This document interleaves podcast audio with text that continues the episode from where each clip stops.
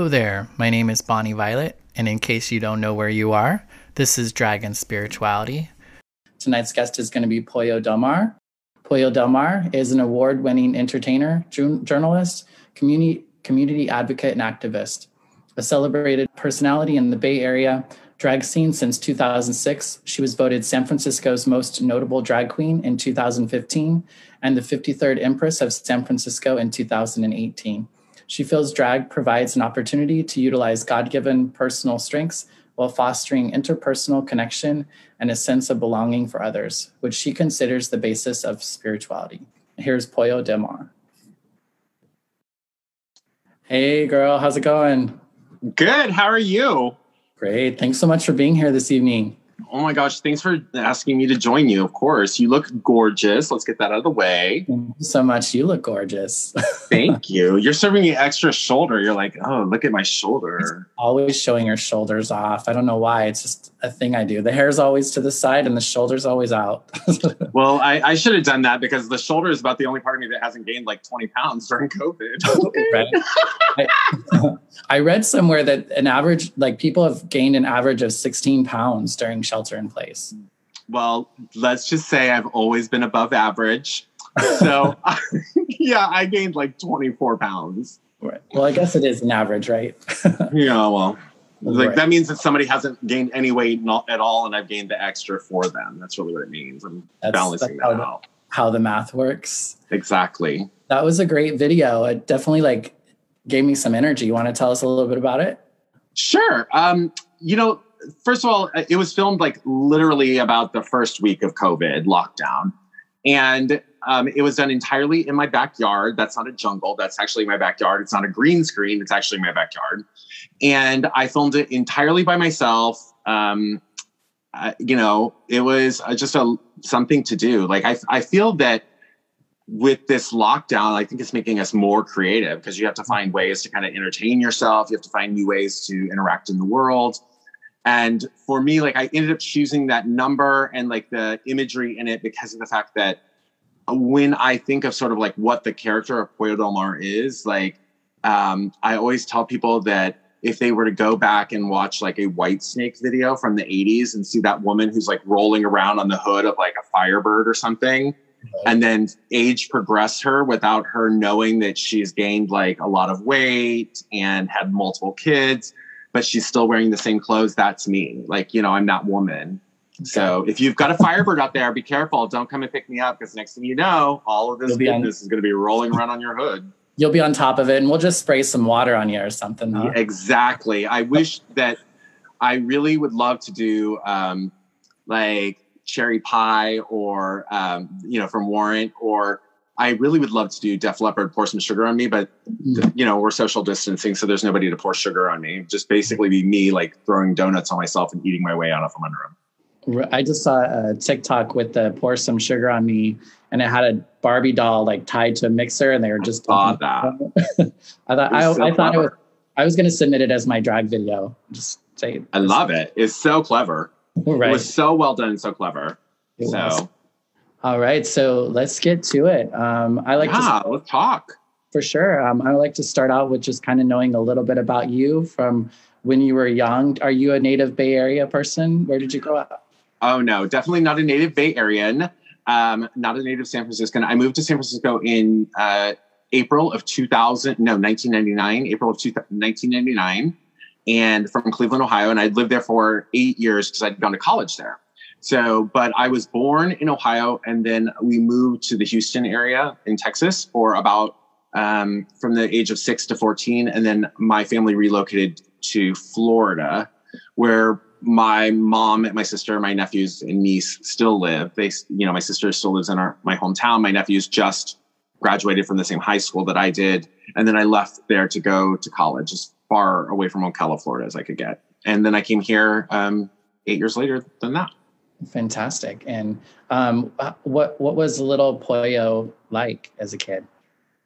Oh, um, I think that I've first of all I've always been a smartass, uh, mm-hmm. very much a smart aleck um, and and very like I I would think that um, like I my, I had a grandfather who spent a lot of time doting on me, and so I think that he, um, we spent a lot of one-on-one time together, and and I think that he probably educated me beyond what most three-year-old like. I, you know, I had like a very advanced spelling for a three-year-old or a four-year-old, um, things like that. And it's just because I think that I had so much one-on-one time with him, and then um, very precocious, uh, very flamboyant um, a lot of time spent in front of the television, um, watching Wonder Woman and Charlie's Angels because those were the thing then. And then uh, certainly, um, you know, as I as I got older, um, just yeah, it became apparent to pretty much everyone around me that I was quite different, quite right. different, quite theatrical. was your family pretty supportive of that or encouraging? Um, I don't to be honest, I don't think that they were. Um, certainly not my dad. My dad, I think my dad struggled with my sexuality until the you know the very end of his life, which um, he passed like five, a little over five and a half years ago. Um, my, like everybody else, I think was they appreciated the fact and they fostered the fact that I was very creative or different or um, artistic or however you wanted to look at it. But they certainly I think wanted to shy away from the obvious. You know, that was something that I remember my dad, um, you know, brought up several times. The first time I ever remember it was when I was in second grade. You know, so and in regards to the possibility of being, um, like having a different sexual orientation or def- different sexual identity, they were. It was not something that was incredibly supported early on. Got you. And how were you with that? Were you fairly aware of it from the get go, or? Um, I think that um, I think that I was clearly aware that I was different. You know, um, I didn't know necessarily what that meant um, for quite some time. I, I, rem- you know, I certainly remember having crushes on my little uh, male friends um, and feeling very much disconnected from most boys my age. And so there was certainly that element.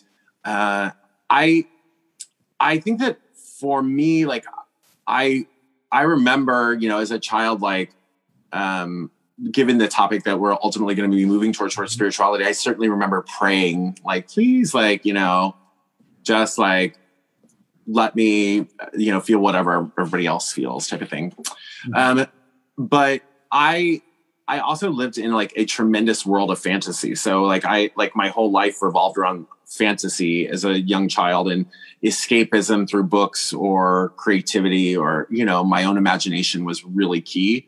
And i mm-hmm. think that that prevented me from like probably feeling until i was at least a teenager from feeling a lot of the pain that would be associated with that later on. Right. Was your family church going or? No not at all. Um in fact like uh not at all. Uh, my my I but at the same time, strangely enough, because of the fact that um, there was no church going to be done by the adults in my family, they still never discouraged us from going to church if we wanted. And to kind of put in perspective, Bonnie, how old I am, um, it was the culture at the time um, when I was, I remember like second, third, fourth grade, that um, churches would send school buses around on Sundays just mm-hmm. to mm. pick up random children and take them to church. And, you know, like I don't know necessarily that I would want my kids to do that now, like if I had children, but my parents never had a problem with it. I think they just wanted us out of the house, right? But um, at the same time, like I used to actively seek those out or um, and then I continued to dabble in various, and it was interesting because it was never the same denomination. We would move very often, it would be just different churches. But I loved it because um, I loved the musicality of the church, most church environments. And, you know, whether it was the choir or the organist or just the singing of hymns between, you know, and, and I always really loved that. And I remember being, um, significantly older like you know as a as a teenager and seeking out that. And i loved at that time my family lived uh, in an area where it was largely pentecostal. It wasn't like radical pentecostal but um, when i say pentecostal i explicitly just mean the kind of music that that they perform in a pentecostal church. It's very much like um, it sounds to me like mostly like the Allman Brothers or things like that, like these boy bands, like basically the all male groups of the 60s and 70s. And it, a lot of the music sounds like that. And I just loved it. I always loved it. Yeah. I grew up very similarly. My parents were not church going folks, but I, I, I loved going. It was like, I just had a lot of fun with it. Yeah, and me I too. tried on, tried on lots of different ones too. When did, um, when did, uh, when did, I guess, did, did, has you always been that way? Like when you went off to college and left high school, did you still like, was, has church always been a part of, I guess, your growing up? Um, yeah, yes, but interestingly enough, like, um, I've always, I always really loved the the church environment, but I always very much divorced myself from a lot of the like literature and a lot of the preachings because of the fact that um, I, I don't know if it was because of as I grew into an understanding about my identity or if it was something else, but I recognized that what I felt a connection to in the environment of the church did not align with what the preachings were. And um, and a lot of that specifically what I mean is like the kind of judgment that I felt for who I knew I was, even if I wasn't open about it. But I I went to a um, I went to a Methodist college, and um, even though you know that was sort of the trappings of it, it was basically just a liberal arts college. It wasn't you know no religious requirements or things like that. But I still went to I went to chapel every you know a couple months or whatever. It was just it's always been something that I enjoyed doing um, and would continue to do. And then um, I eventually became involved in San Francisco as part of the MCC church. I really liked some of the messaging they had. I liked the diversity. And of course, by that time, I was a fully grown adult, openly gay, out, um, and in living here in San Francisco. And I continued to visit that church until, unfortunately, they had some issues with the building and it was condemned, I think, and and they moved locations, and I never sort of picked up after that. Picked up after that. How long ago was that? Oh God, a very long time ago, Bonnie. Thanks for putting me on the spot, girl. for Thanks sure. for putting me on the spot. Definitely, that's what I'm here for. Um, I so when did when did uh, Pollo come come come to play? Um, Pollo was born on April 27th, 2006. It was a, um, a fundraising event for a, a, large sober conference that happens here in, in San Francisco.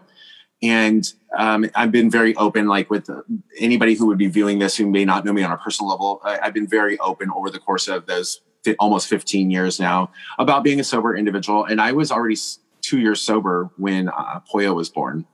So it, uh, it was a very it was a, it was a journey. It was a, it was an interesting turn of affairs because I did not anticipate it becoming a thing. Really. Had you ever had you ever thought? So you had never really thought about doing drag prior to doing it? Um, I had done, you know, like the, I always tell people, like I have a, a, photo of myself when I was a baby in like in a bassinet, and my grandmother had put this like uh, bandana on my head with a bow, and it was like tied in the front. And I was like, this is my first time in drag. And then when I was in, I want to say like sixth grade, I convinced my grandmother that Boy George was not really gay, that he was just a showman, and I went as Boy George for um, Halloween that year. And then um, a couple of times pre like uh, when I lived in Cleveland, right before I left, I remember um, I started to dabble in the concept of drag there, and mm-hmm. it was it was very different than the drag that's presented here. It's very different than the drag even that I presented in 2006, which is radically different than I am now too. But um, that was like a little bit more slightly club kid oriented, not like uh, hyper club kids. Like I've seen some of the looks you've done and some of the, even the looks that I've done, like they're very in that realm. Mm-hmm. Um, it was just a little less pageanty, I would say, than what I am now. And so I played with that idea, but I recognize now, so far into my career and so far into the journey in sobriety, which has allowed me to get to know myself in a lot of ways, that uh, there were two factors at play that prevented me, I think, from exploring it more. Number one is that um, in in in Cleveland specifically, and throughout the Midwest, the at that time, and this is I'm talking like the late 90s, the majority of the drag entertainers that I encountered were actually they identified as women. They were trans women, you know, who mm-hmm. what what I would call showgirls. They were they were trans identified women um, who did shows as a form of like earning a living, to be honest, because in those areas, like if you're a trans woman, and most of them were looking back trans women of color, so like they had such limited options of what they could do. And so that's what I sort of viewed drag as. There was only one drag performer in in Cleveland at that time that I can think of, maybe two, who did not identify as a woman. You know, they were not trans. So that really prevented me from exploring it more because it did not seem like I would fit in there. Gotcha. And then the other element of it was what I now recognize to be my own internalized homophobia. Like I did not feel quite confident or comfortable enough with myself um, as a 25 year old, 24, 5, 6 year old male to young gay man to to do that, you know, to embrace part of that element of myself, I guess. Yeah, yeah. Uh, so how did you uh, land on Pollo Del Mar? Um, it is it, you know, I the story behind it is like pretty mundane. I was on a date two years before I ever decided that I was ever going to do drag, and uh, it was there was a menu item that said Delicia Del Mar, and I said, "Oh my gosh, if I ever did drag, I would be Delicia Del Mar because it sounds so glamorous." Right.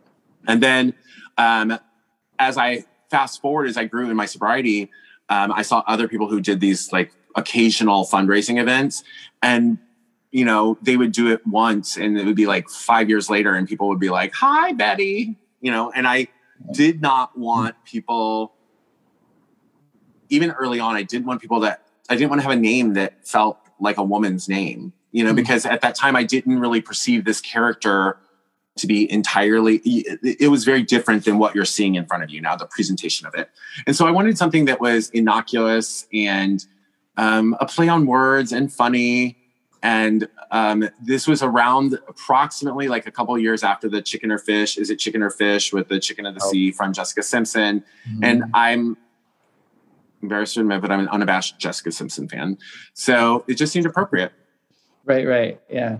Um, we do have our first question from the audience. Oh. okay. Um, leandro gonzalez asks how did you get involved doing community service charity work so, uh, first of all, thank you, Leandro, for watching. Uh, Leandro and I had the pleasure of spending a year together as Emperor and Empress of San Francisco. And, um, you know, from the very beginning of my drag career, it was based in fundraising because the, the very first time Pollo Del Mar ever stepped on a stage, it was to raise money for that conference, you know, the, for the sober community. And while um, it quickly evolved into something so much greater, for me, meaning a career, it became my career for quite a long time.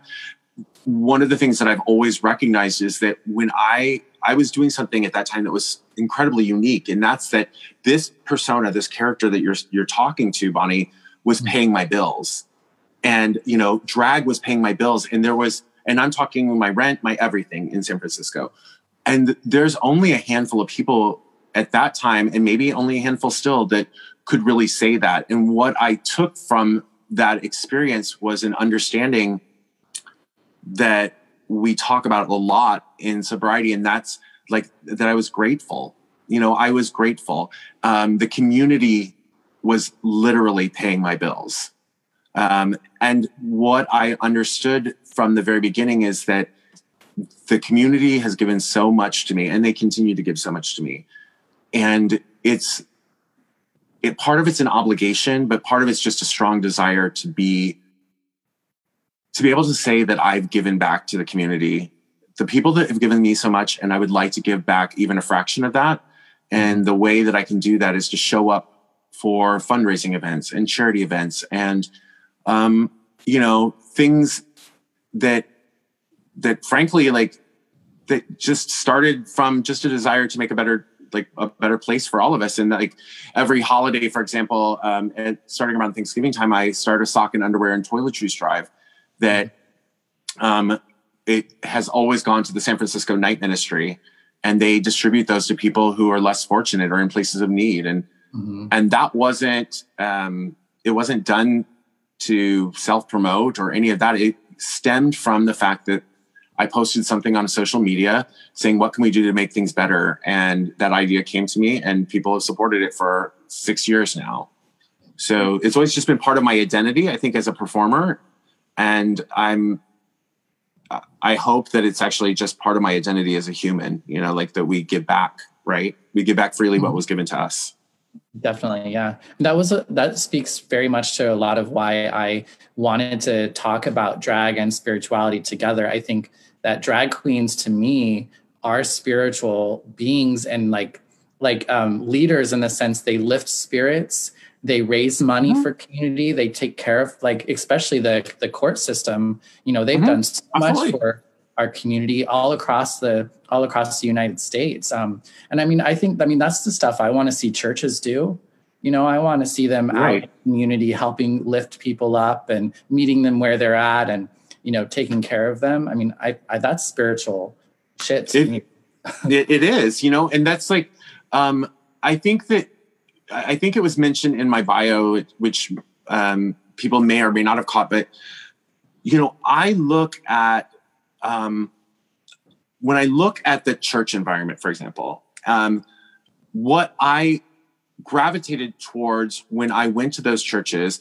Yes, it was the music. I already told you that, but but part of it was that when I was there, I felt a sense of connectedness, and only a small part of that was actually to the people around me because most of the time I was going to church with literal strangers that I'd never seen before and possibly would never see again. I I sent I felt a sense of connectedness in a community and I felt a sense of connectedness to something like a greater calling, right? And so when I look at the way drag has impacted my life, what it has given me is a sense of connectedness and in in some ways a greater calling because you know, I've always felt like Pollo Del Mar is like my superhero character, you know, because people rally behind this, what's sitting in front of you. They'll rally behind this in a different way than they would if I was not like this. Mm. Um, and it's brought people into my life that have been incredibly meaningful to me and changed my perspective and changed my way of thinking and and changed my life. You know, I I would like to say that one of those people and, and, how we lift others up and we, we don't even know it. And I, I want to preface by saying I'm not taking any credit for what uh, the individual is doing now, but um, I felt this incredible connection when I was when Leandro and I were up in front of hundreds of people, you know, being crowned emperor and empress. I felt a real connection with a person in the audience who I'd only met briefly one time at that point, and I knew um, their partner better than I knew them. And uh, the individual's name is Catherine Rose. She became ultimately became my my princess when I was empress, and we had many conversations where she she questioned herself, you know, and I said, I see this in you. Somebody saw something in me once and like gave me a chance. I'm like, I see it in you. I feel it. And and now um I like I said, I'm not taking credit, but what I would say is that I definitely think I sparked the desire of acknowledging that this like performing and being part of the community in, a drag perspective can really open doors to connections with other people and opportunities to do good you know like you know we can do a tremendous amount of good if we choose to. Yeah definitely. Um, another question from angel. Do you think that sobriety helped you find your alter ego? Um i think I don't think that sobriety helped me find Pollo. What I will say, um, and I've said many times before, I think that I think that finding Pollo kept me sober. I really do. Um, you know, I was two years sober when um, this whole journey of drag began for me.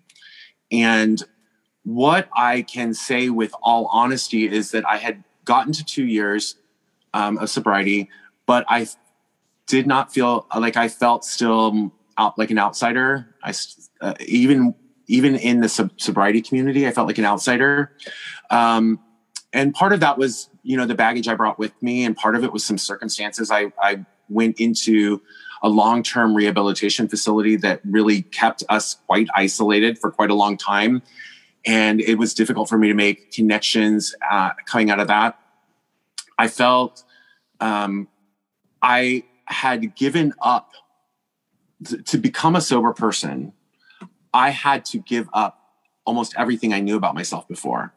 And uh, there were so many layers of that. I was uh, the life of the party.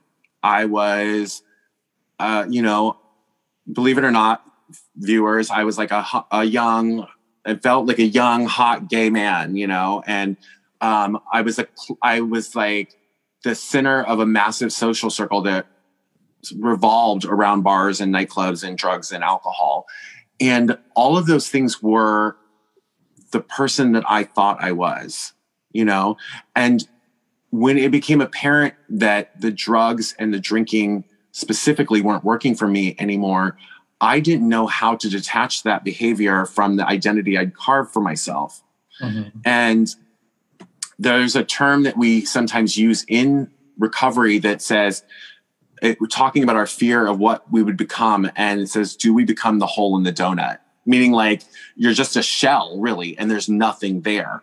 And I had managed to string together two years of sobriety, but I was still feeling disconnected. I was bored. I was struggling to figure out who you know, who is Paul Pratt when he's not the, the you know the life of the party and out every night and um, I hadn't even gone into a bar maybe one time in those two years, and so I firmly believe that if drag had not happened when it did, um, there's a strong possibility I wouldn't still be sober today, and and it's quite the opposite of what people expect to hear because they think that it becomes so challenging to be in a bar if you're sober. But for me, it gave me a new reason to be there. And I believe firmly that I can go anywhere and do anything that anyone else can do, as long as I have a reason and purpose to be there and I don't lose sight of what that is. Right. So if my reason and purpose to be in a nightclub now is to entertain people and to earn a living and to do a performance and do a show or raise money for our community, I can do all of those things. And then when those are done, I have the I have given myself permission to go home, right? Like I don't have to stay until the bar closes. I don't have to be the last one out or the, you know, the last one to pass out or whatever the case may be. But so to Angel's question specifically, like, um, I, don't, I, I think that quite the opposite. She, Pollo, helped me find myself. And that's because I didn't know who I was. And by the uh, uh experience of exploring who she was and figuring out what this character is, I got to figure out who actually I'm not in real life. Like which parts of this you're seeing are a character mm-hmm. and which mm-hmm. parts are threads of reality of who I am as a person. Right. And it felt it feels like too like when you by the time you started doing drag, it since it seemed like you had a idea of the purpose like from the get go. It seemed like because of that, that might cause you to take it more seriously. I guess to not like. Well, yeah, I think that like I mean, so drag, one of the reasons that drag became my career, I remember very distinctly, I was like, had only been doing drag maybe like 10 months, and a major nightclub promoter um, had been given my number by like a third party. And he called me up because he unexpectedly had to let go the host of this big party he was doing the day of. And so he called me, he's like, Can you do this event for me? My friends told me you're great, you're fine, you're reliable, whatever. And so I showed up and he really liked me. And then I he started bringing me back every week. And it was like about 5 or 6 weeks into me working for him every week that he said to me like there's something really different about you and I can't put my finger on it. I was like, "Oh, I don't know what that is." And then he said, "Oh, like um, they, the whatever XYZ went to get shots. Do you want to do shots? You know, they, they're doing shots." I was like, "Oh, I don't, I don't drink." And he's like, "Oh my God, you're sober that's what's different about you. Like when I tell you to be on stage at 12 o'clock, you're on stage at 12 o'clock. When I tell you like to say X, Y, Z or whatever we are, you know, the program is, you, you're following up on it. And that's because I had an understanding right away that um, number one, I had to be mindful of my behavior because I am sober and I didn't want to jeopardize that. I didn't want to, to endanger that for myself. But I also um, was like really aware that you know, I was there like to, to conduct business. And my job in a nightclub environment is to make sure everyone else has a good time. Yeah. It's like, I mean, I have a good time because I have a good time. And I have a good time because I like to see people enjoying themselves. But I think that I've seen other instances where people, um, the way they facilitate making sure everybody else is having a good time is that they're like along for the ride. And if I was like drinking the way some of the people I know drink, I I would never make it to the end of the party. I would never remember like getting home. And that's my, my job is to be there to do that. Right. So I just go and do my job and then I go home. Yeah. Um, would you say this is a true or false statement that um, Pollo Del Mar helps you sustain a relationship with higher power? Um, I do think that there's a truth truth to that, you know, because I think that um, I think that most of the aspects. So I'm gonna, I'm gonna I do think it's true, but I also I'm going to give it a two part answer because I think it's true because I think the best elements of Pollo, for the most part, like the are are parts of myself that um, are God given. You know, like the ability to entertain, the quick wit, the you know, um, an element of compassion. Honestly, that you know people may not necessarily expect if they're interacting with me because that's because underneath the makeup is a real person who's gone through some real shit in my life and when I see other people going through it, I have empathy because I'm like, ooh, I can relate to that. So I think that in that regard, I think that, um, you know, this is just a very different opportunity for my higher power to shine through me and touch other people. And I think that in a lot of ways it amplifies that the voice um, that you know that I may be delivering, the, the whatever words or impact that I could have, um, because I believe that like higher power, God, the universe, whatever, like the greater good speaks through each of us as humans. Like mm-hmm. I think it manifests through us and other people feel that. Um, and then I'll say on the flip side of that is that I think that, you know, Pollo Del Mar also has like every I can turn up the the volume on every flaw that I have as a human as well because in the under the guise of drag like being a horrible person being a bitch being all these you know mean like catty gossipy all of those things like go really they can play hand in hand with this persona very well. And those are parts of myself that i have acknowledged exist and they're parts of myself that i don't always love. You know bonnie i don't want to like I, I it's happened so many times and i i try to be more mindful. But so many times I've said something just to be funny and it cut a little too close to somebody and it hurt them. And, you know, in the moment, like, yeah, get over it, whatever. But I still go home. And when the makeup comes off, like the real person comes back and I'm like, oh, damn, you like, you did it again. And it, it wasn't kind. It wasn't, you know, it wasn't necessary. It's not necessary to hurt somebody's feelings for a punchline.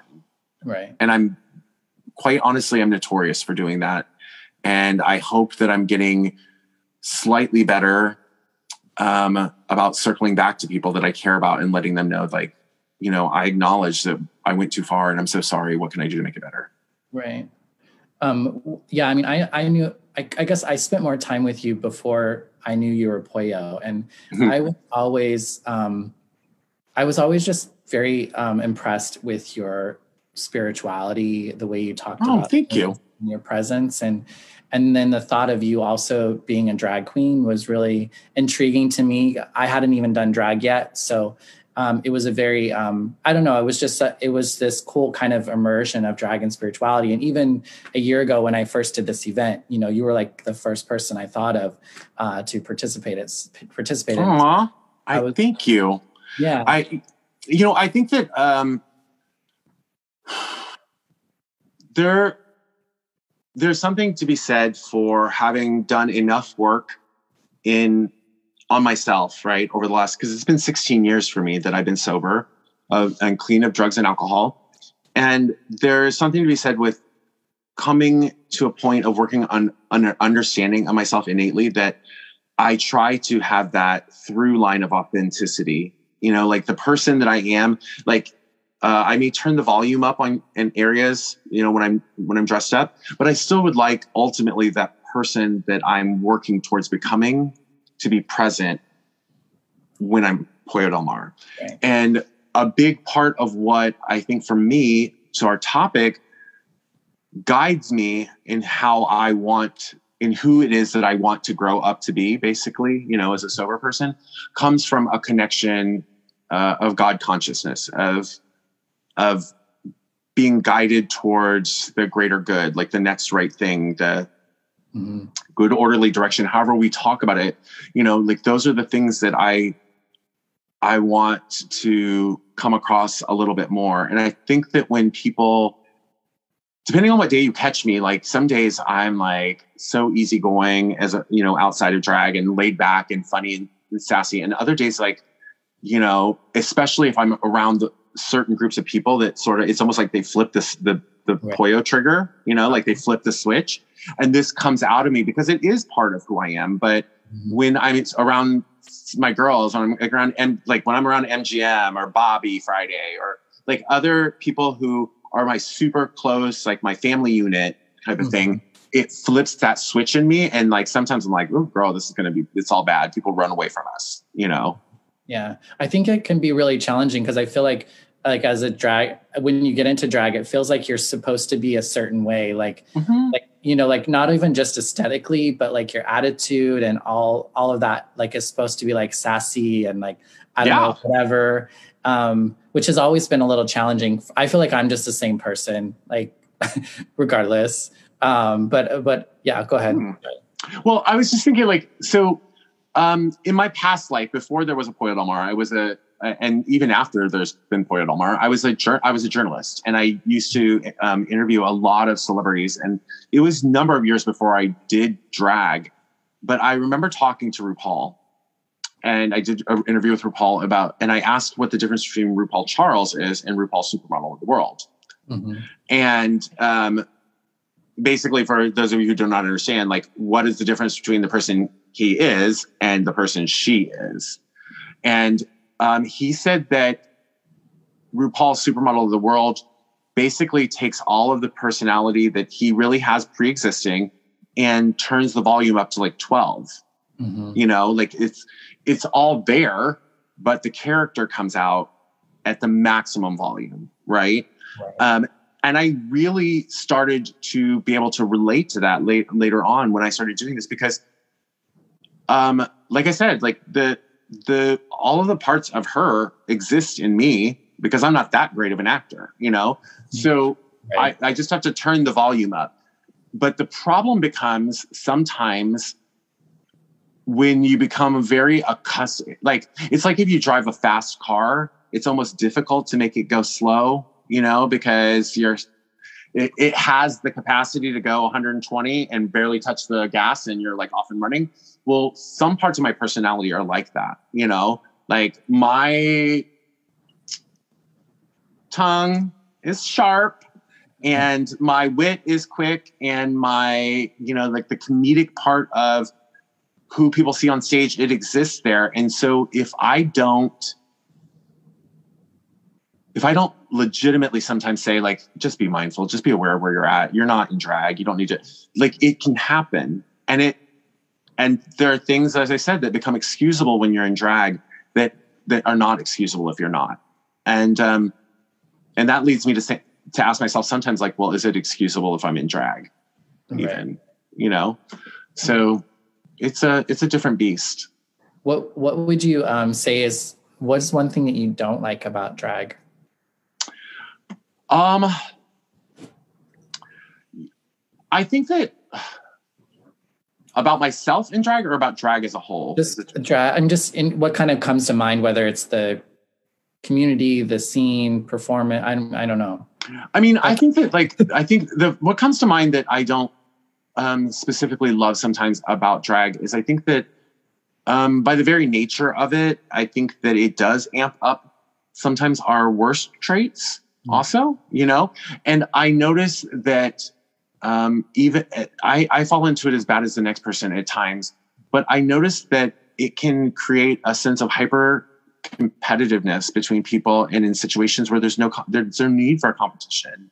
You know like um i if i enter into a, a room backstage at a drag show it's not like i'm walking into the the workroom at rupaul's drag race. It's not like eliminate all these bitches until i'm the last one standing Right. You know, it doesn't need to be that way. And um, I think that for some of us, and and I say, I, I don't want to. Maybe I should just say for me, I spent many years where I was that, I was that girl. You know, I was very competitive, and it's because I um, it became right away a, a, career for me. So there was money involved, and then it became an ego boost for me. So there was ego involved, and ego and money don't mix really. I mean, it's a bad combo for anyone and then um, and I was also I became super public, right? Like this persona became super public for me.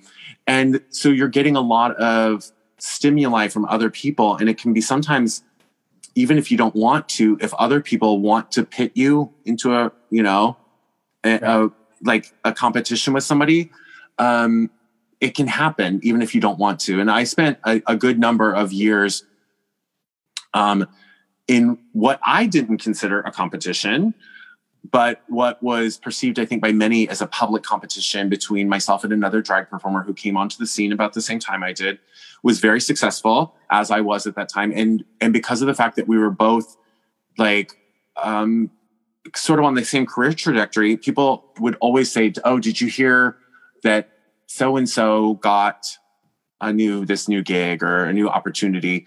And i would legitimately say like well i'm really happy for that person you know like i, I don't i don't want to feed into the negativity because it ate at me you know it ate at my soul. And also because i don't operate from a place of scarcity. I don't think there's a scarcity. I think that you make your own opportunities. If you go somewhere and something that you want isn't available so you just make the opportunity like do it. But um, i definitely think that hyper and like amped up sense of competitiveness for me has certainly been a challenge. Mm-hmm. What what would what would you say to um, say uh, somebody who is uh, considering doing drag, um, or maybe even sobriety, or like the two together? What would you say to someone?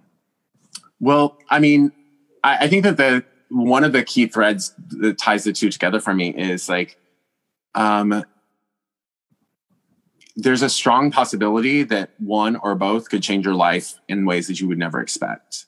You know, because um, in sobriety, we the the thing that we often say is like you can get a life beyond your wildest dreams, right?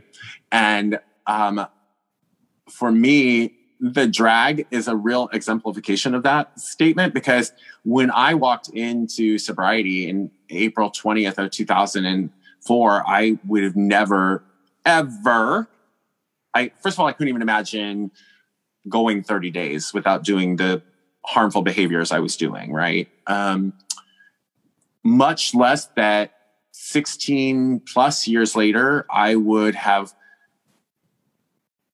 made a name for myself, um, surrounded myself with so many beautiful people, been given the opportunities that I've been given, gotten to experience things that a person who comes from where I come from and grew up with the means that I grew up with, which was not much, um, who faced some of the adversity I, that I did, uh, as I think so many of us queer people do. Mm-hmm. Like, had I, somebody said to me back then, all of this was going to happen because you're going to become a drag queen. Right. I would have been like, uh, no, that's actually not going to happen, you know, but the, the same, but it has happened. Like I did get and stay sober and it changed my life. I did become a drag performer and then it became part of my identity for the rest of my life. No matter what, I could stop today and this would always live on because people would remember this character. And that has changed my life. So, um, you know, I think that that's part of it is that like, just know that uh, like many decisions they're like they can change your life you know but mm-hmm. in terms of what i would say to somebody who's considering sobriety um, it's just been my experience that people who think about that being something that they might need to look at um, if if it's not something that's probably impacting your life, if you're drinking or you're drugging or your whatever your decisions are aren't negatively impacting your life, it probably never occurs to you that you mm-hmm. might want to explore that. So I would just say that um, if it has come to your mind that you think that drugs and alcohol, uh, your choices and your decision making may have reached a point where you have lost control of the narrative in your life, then you know what what do you have to lose by trying that? Really, um, my experience has been that it was a difficult decision, and it, was, it sometimes has remained a difficult des- decision to to maintain one day at a time, but it legitimately has changed my life. Mm-hmm. And the thing that I would say uh, to somebody who is looking to do drag is that uh, for me, drag is really about tra- transformation, and that can take on many different facets. You know, I certainly have uh, styles of drag that I love more, and I think that most of the time I exemplify those. You know, like I, I obviously created an image for myself that I love based on the things that, that I enjoy. But at the same time, like I have never shied away from doing things that are like strange or unique or different. And I think that um, just as I said earlier, like about trying to like, you know, take back some some power in my narrative of you know like of my life like the way my life had spun out of control taking back some of the narrative um, through my decision making and choices as a sober person like i think that that applies also to drag like i i don't let somebody else's narrative of what drag is supposed to be or what I, my drag is supposed to be or who i'm supposed to be because i do drag control me um, so that's what i think i'd say Great. Um, I was curious about um, like sexuality um, and mm-hmm. how it's, how has been balancing, I guess, drag, spirituality, and potentially sexuality. Yeah. So um, first of all, like I think that for a lot of performers, I've heard that there's like an intersectionality between their their drag and their sexuality, um, and um, that hasn't been my experience. I've literally like I I've been doing this a really long time and I've never had sex and drag. Mm-hmm. Um, and I've had um, some relationships um, that have lasted a period of time, and e- even within those, like I I barely um, have even kissed my like my partner or my boyfriend or whatever the case may be at the time, um, because it, it's just I don't know why. I like, I don't, th- this is a, this, t- when I'm Pollo, I like, I'm the same person on the inside, but the exterior is different. And it's like, um, not to give myself like what sounds like a split personality disorder, but I, I separate between the two, you know what I mean? Um, and interestingly enough, like if one were to listen to any of the stuff that I do, like comedically when I'm on stage or like when I'm emceeing or doing stand up comedy or whatever, it's some of it's hyper sexualized. Mm-hmm. And um, that is a projection of a character because even um, outside of the outside of that character, I'm not hypersexualized like that, you know? Um, and I think that I certainly have um, I'm certainly have like a strong ability to connect with my own sexuality. But as I've um, explored who I am becoming in sobriety specifically, I've started to, to recognize that for me, that idea of that the intersectionality between spirituality and sexuality becomes more intense. And what I mean by that specifically is that, um, first of all, like I, when I when I start to examine the things that um, either turn me on sexually or that I want to participate in sexually, um, I had to, I learned to, to embrace some of those a lot more fully because I don't believe that um, the universe gave me desires, even if they're fairly car- carnal. Like, I don't believe that I was given uh, desires to be, you know, shame, walk around being shameful. Right and um, and because of the fact that I've taken greater ownership of my wants sexually and the things that t- do or do not turn me on, that do or do not engage me, um, I've also started to recognize that for me, the one of the biggest um, elements of sexuality for me um, is the emotional connection that I can form with another person and the mental stimulation of interacting with that person. So, what that means for me is that a lot of the more superficial, like anonymous type of sex that um, I may have engaged in, like when I was younger, or um, whether it was anonymous or just very, very casual, like that, that is dramatically, it's almost, it's almost non-existent. Certainly, it's, it is non-existent in the world right. of COVID, but um, like, but for me, um, I often, before I ever get to the point of having sex with somebody, I ask myself, do I want to, would I be interested in possibly dating this person? Would I want to be able to see them? Would I be able to, or at a minimum, would I be able to, if we decided to engage in sex that was casual, would I, would I be able to engage with that person on the street? Would I feel comfortable and confident being in the presence of that person um, in public and talking uh, you know, and that's not to say that I was ever um, shameful of my sexual partners per se, but it was more about the fact that there was a time when everything in my life was very clandestine.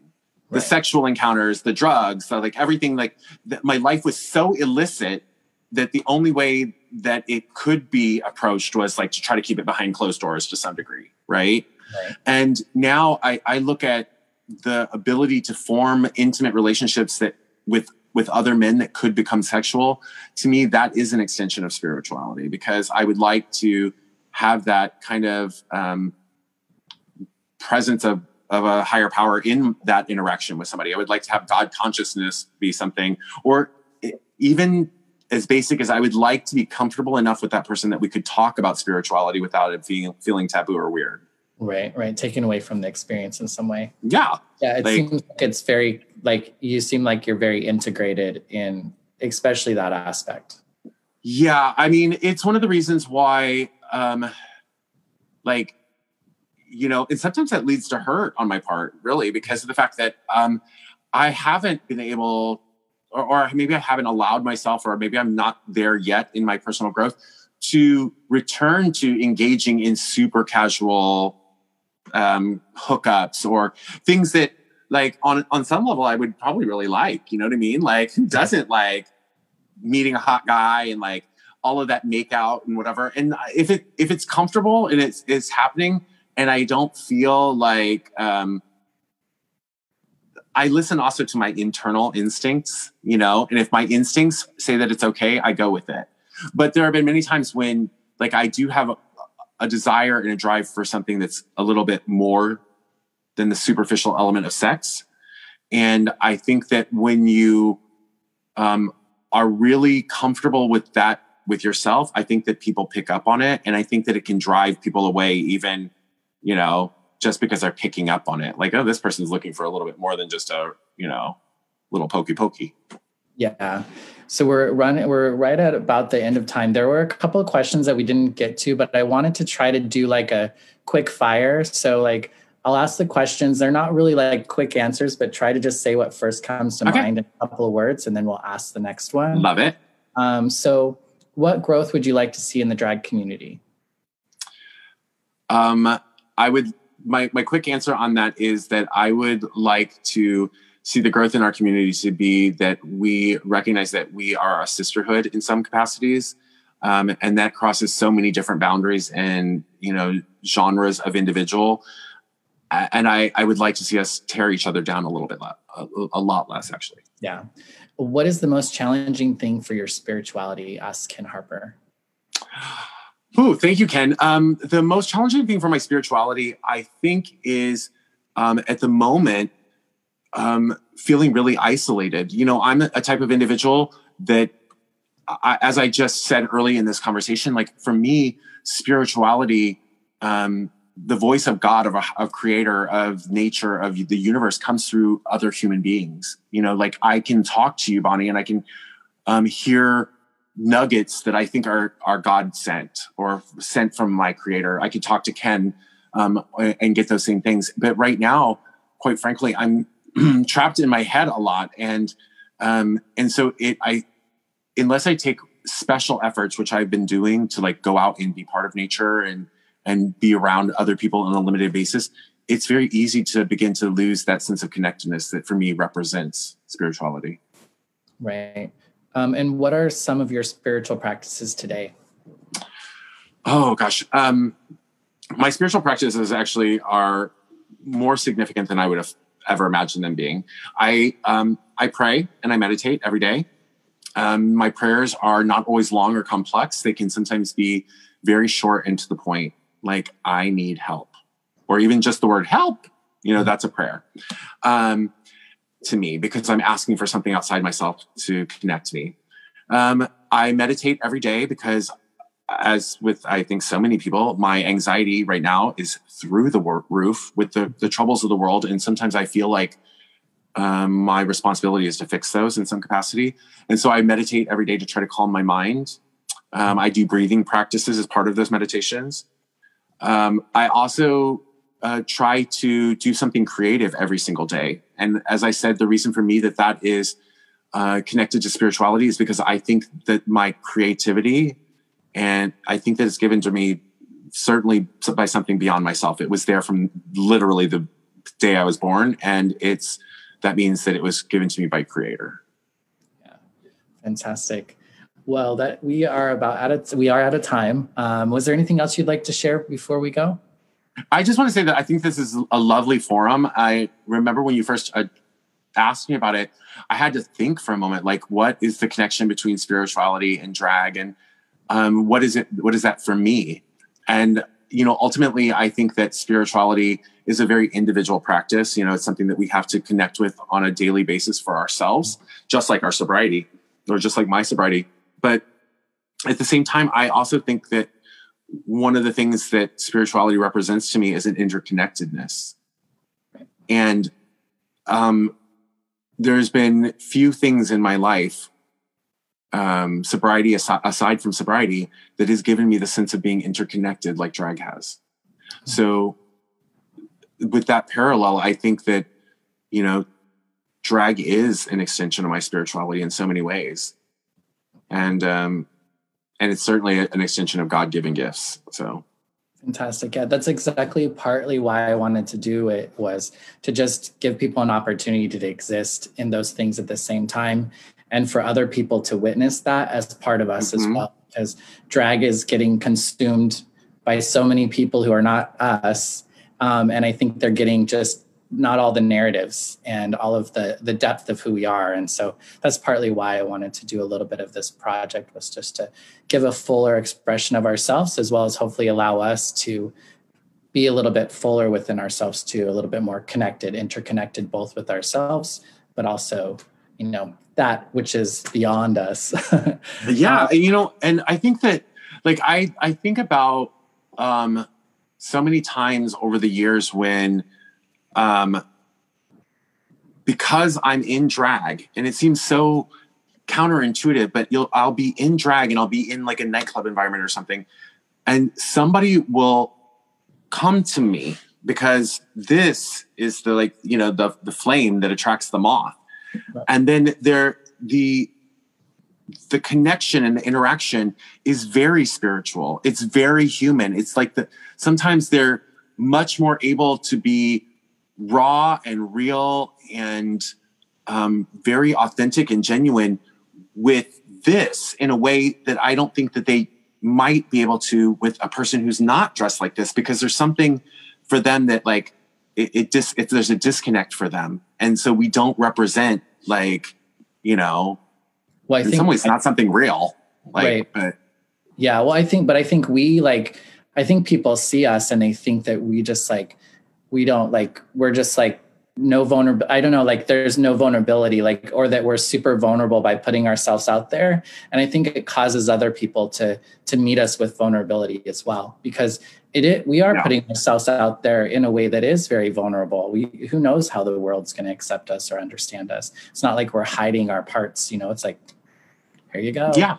And and i think that you know i think that there's like such strength to that and that, you know um, there's there's strength like there's strength in if I look at my own journey, as I talked about that internalized homophobia, there's strength in like casting aside my own thoughts about what it would mean to be like emasculating myself to to do this. And we are presented with such tremendous opportunities to to gather people together and to lead and um and I know for myself, I've become like a mother like uh, god forbid like i you know i worked in the castro for seven years and i became like a mother to it, it felt like an entire generation or maybe two of people. And um, i think that that has allowed some people to honestly like begin to heal the wounds of like their own sense of being separate than and or rejection and or displaced by families of birth things like that. You know like there's a, there is a tremendous power in drag and i think that when we allow ourselves to connect with that and we allow ourselves to connect with our own emotions that quite frankly can get literally and figuratively in the way of the drag sometimes you know like nobody wants a crying drag queen. But like when we right. allow ourselves to connect with those things um it's a very powerful experience. Very very powerful. Makes it just all that more powerful. Absolutely. Um, I, I could talk with you all night, um, but I think we do need to call it call it a night. Thank you so much for being on the show tonight. Um, Thank you for, for having me. For sure. And for the audience, thank you for being here and hanging out with us. Take care and have a good night. Bye bye.